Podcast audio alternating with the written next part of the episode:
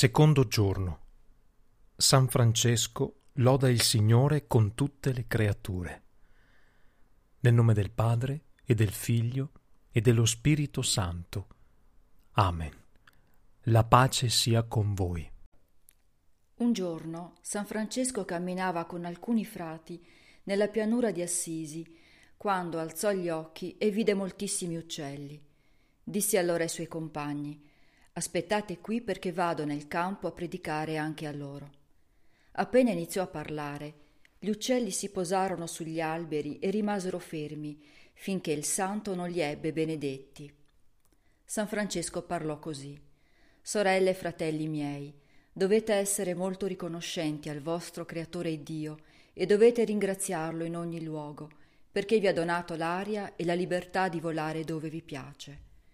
Oltre a questo, voi non seminate e non mietete, eppure Dio vi nutre. Egli vi ha dato le fonti per dissetarvi, i monti e le valli per rifugiarvi, gli alberi per costruire i vostri nidi. Voi non sapete filare né cucire, eppure Dio veste voi e i vostri figlioli. Il vostro Creatore vi ama molto, poiché vi dona tanti benefici, perciò state ben lontani dal peccato dell'ingratitudine e pensate sempre a lodare Dio.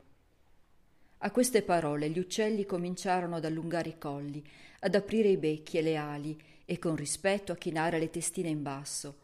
Poi, con trilli e movimenti, dimostravano che le parole di San Francesco avevano dato loro molta gioia.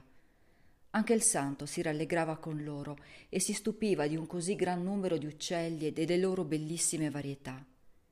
Allora tutti gli uccelli con meravigliosi canti, si alzarono in volo, separandosi in quattro schiere secondo la croce che San Francesco aveva tracciato su di loro e dirigendosi verso i quattro punti cardinali. Essi dimostravano che la predicazione della croce di Cristo, rinnovata da San Francesco, doveva essere portata con gioia da lui e dai suoi frati in tutte le parti del mondo. Imitiamo San Francesco nel contemplare la creazione come specchio del Creatore. Ringraziamo Dio per il dono della creazione.